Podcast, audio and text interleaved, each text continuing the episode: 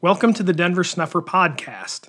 Today, Denver addresses the question, is my patriarchal blessing valid?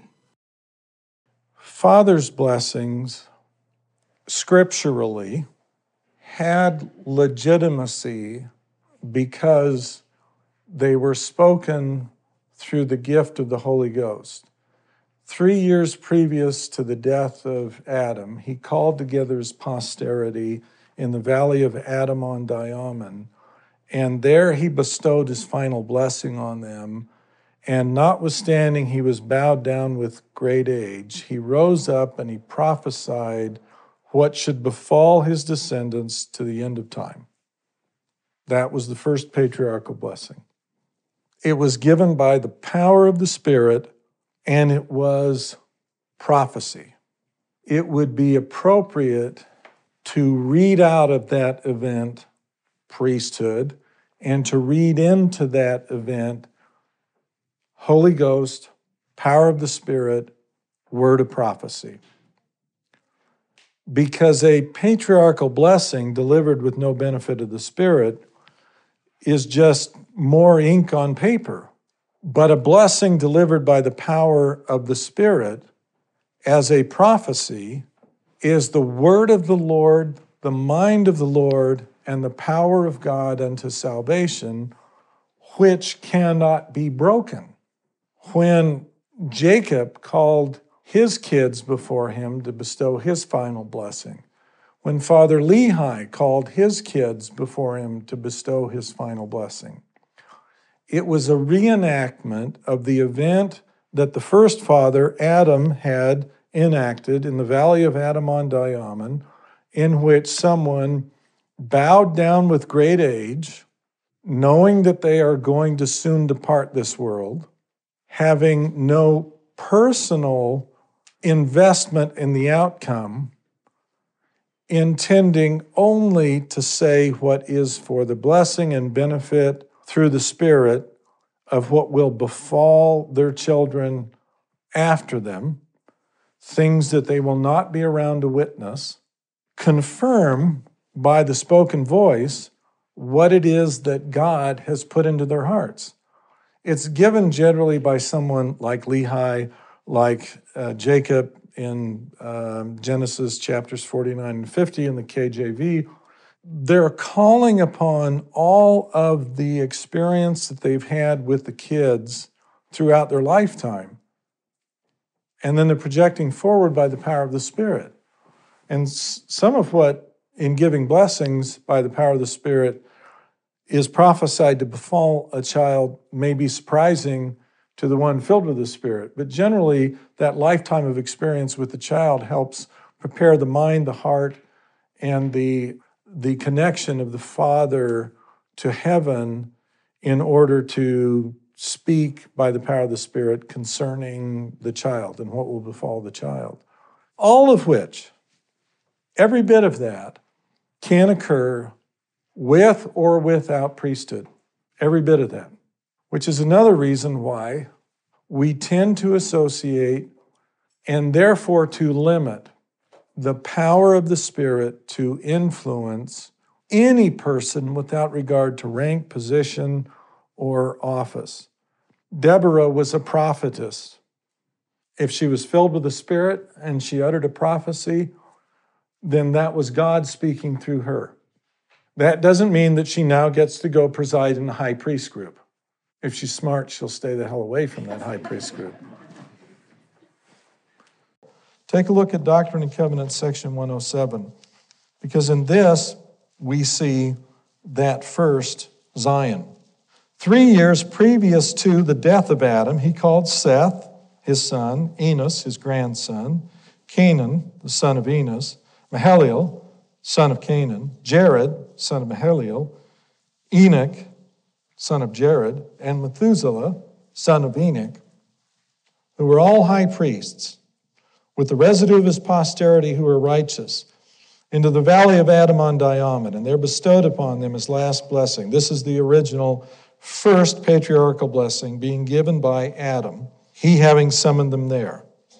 And as he's giving his last blessing, three years previous to his death, the Lord appeared unto them So the Lord comes to dwell with these seven high priests and Adam. The Lord appeared unto him, and they rose up and blessed Adam and called him Michael, Michael, the prince, the archangel. And the Lord administered comfort unto Adam. Ask yourself, what comfort is it the Lord administers? He said unto him, I have set thee to be at the head. A multitude of nations shall come of thee. Thou art a prince over them forever. And Adam stood up in the midst of the congregation, and notwithstanding, he was bowed down with age, being full of the Holy Ghost, predicted whatsoever should befall his posterity unto the latest generation. These things were all written in the book of Enoch and are to be testified of in due time. This is the original covenant. This is the first father. This is what was set in motion before the death of Adam under the binding influence and ratification of the Holy Ghost, or the mind of God, in which Adam, under the influence of that Spirit, predicted whatsoever should befall his posterity unto the latest generation. This is the original covenant. This is the original father. Words spoken as a consequence of the influence of the Holy Spirit become the words of God. They will not fall to the ground unfulfilled. I, back, back in those days, I thought all you people had these things. And then there was the patriarchal blessing that I got, which said, this is a quote, that you will again be in the presence of your Father in heaven while in the second estate. That's in my patriarchal blessing. And I thought, well, of course, it belongs there. That's what we do, isn't it? I thought we were related to God in an intimate way because, well, the heavens were opened. And therefore, it was not, to me, shocking when I encountered an angel. And I have encountered many of them. And all of them leave a vivid and permanent impression. I can tell you that it's been nearly forty years since the first time I met with an angel, and I can still close my eyes and see the scene this minute. This stuff happens. My experiences matter only because I can testify that it happens. The content is nothing but voyeurism for you. You need to have a connection with heaven. The scriptures are the authorized accounts given to us that testify to these things. The lectures on faith are trying to set it forth in a comprehensive way so that we can all get it. But the gospel is supposed to be a living, breathing, miraculous thing in your life. Whether I'm saved or not doesn't matter. What matters is whether you are saved or not. And the way in which you become saved is by coming to know eternal certainty. The last words in verse fifty-six. An eternal certainty is about your salvation, so that you're not dependent upon someone else for your knowledge of God, but so that you can say, in your own right, I know. Look, um... We're, we're enacting ancient events. We're, we're part of a process that began a long time ago and is going on still. You read, what is it, Genesis chapter forty-nine, the patriarchal blessings of the various patriarchs. You look at the lives of those men in the flesh. We're just reenacting them. on a grander scale and with more of us, to be sure. But the patterns are there. The records of the prophets are not just history. As the Book of Mormon demonstrates very ably, it's not history. It's highly edited, very limited, highly selected. At one point, they estimate less than one percent of their history even gets alluded to. Material that has been selected on account of prophetic foreknowledge of our circumstance. And so it constitutes not merely a history, but a prophetic pattern in which they try to get us to see the process that we ought to be reenacting in our lives to, to do the things that, that they did that brought them to know the Lord. Nephi couldn't have been more plain if he had said, here's my guidebook, here's my rule book, here's my pattern recognition sequence. You go and do likewise. He's, he's trying to get us to get our hands around, the, as Joseph Smith put it, the fullness of the gospel of Jesus Christ. And the fullness of the gospel of Jesus Christ involves the, the, the path to and through the veil into the presence of God, becoming joint heir, becoming a son of God. Teachings of the prophet Joseph Smith, page three seventy-five, he refers to sons of God who exalt themselves to be God even before they were born, and all can cry, Abba, Father. Joseph wanted us to take the religion that he restored to the earth rather seriously and to search into and contemplate both the heavens and the darkest abyss in an I don't want to use the word evangelical. I'll, I'll use the evangelistic, in a, in a proselytizing church, in a, in a church in which at any given moment, the largest segment of the adult population are novices, introductory novices to a faith. You should never expect the church to forfeit the interests of the novices who, who rightly need to be fed and nurtured for the interests of those who are maybe a little more mature and have a, a little more robust uh, comprehension of what the Savior was trying to teach us all. And it's probably rightly so that the church makes no effort Um, to, to really address that, and rightly so that you're left to your own. We have the scriptures. I mean, when, when the rich man said to Abraham in Christ's parable, "Well, send Lazarus back so he can warn my brothers," Abraham's response in Christ's parable was, they have Moses, and they have the prophets, and if they won't believe them, they won't believe Lazarus, even though one rises from the dead, which is a very interesting foreshadowing of how people would treat the Lord. Here's the problem. People do not believe him, even though he rose from the dead. Period. Today. Us, you and I, do not believe him, even though he rose from the dead. It was not intended to be a one-off event that occurred in the meridian of time. It was intended to be a gathering.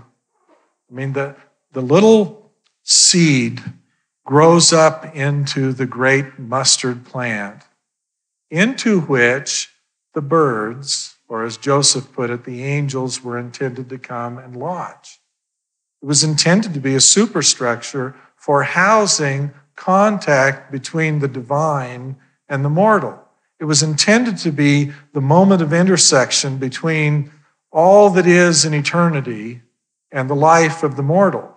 It was intended to be the journey into the Holy of Holies, into the presence of God.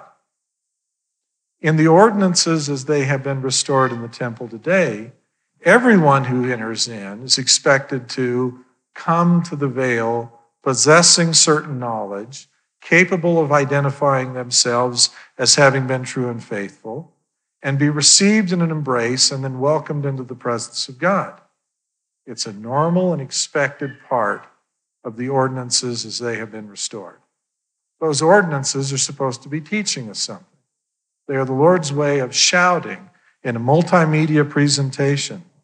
Here is how I did what I did and what I would like you to do in the process of you becoming, like me, a son of God, a daughter of God, a member of the household of faith, and part of the church and kingdom of the firstborn. You have to become the firstborn. You have to become one with him. You have to become part of that. Not in a in an organized group think kind of way. In an individual way in which you connect up with holiness, in which you become a vessel of holiness. You are someone to whom sacred things have been entrusted, and you become in turn sacred as the bearer of them. Um, the law of uh, Moses prescribed the death penalty for a variety of offenses. One of the ways to avoid the execution of the penalty was to go to one of the safe harbor cities. Another way was to go and to come in contact with the altar. Because if you came in contact with the altar, it was considered most holy. Things that are most holy communicate holiness. You can't profane them. If, if you come in contact with them and you're unholy, you don't make it unholy. It makes you holy because it is most sacred. Part of the rites in the temple are intended to communicate to you things that are most holy. They are intended to make you holy.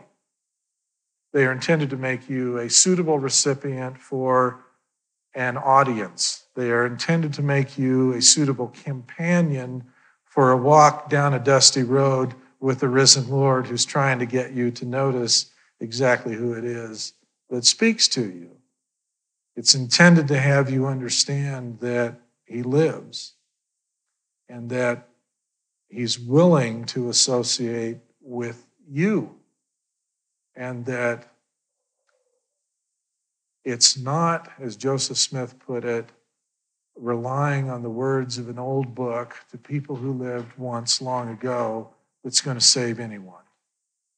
It's the dialogue that you engage in with him now. It's the living, breathing, vital. He uses the figure of the living vine. And, and you have to connect to the living vine, and he's the vine, and you connect to it, and you get life through that. Words could not be more plain. He's trying to get, I mean, what does it mean to be connected up with a vine and to derive sustenance from it? I mean, you have to be alive, which is not inert or an object that you move from there to there.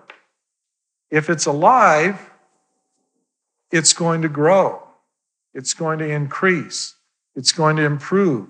It's going to have connection with. It's going to have... And Christ was extraordinary in his selection of the things that he wanted to use to communicate to us what he intended the gospel to be. And we read him and say, mm, that's cool, I'll pay my tithing. I'm connected. I got a card. I'm connected. Well, it's intended to be more than that. And the way that it becomes more than that is an individual journey in which you, you receive from him and become a part of him.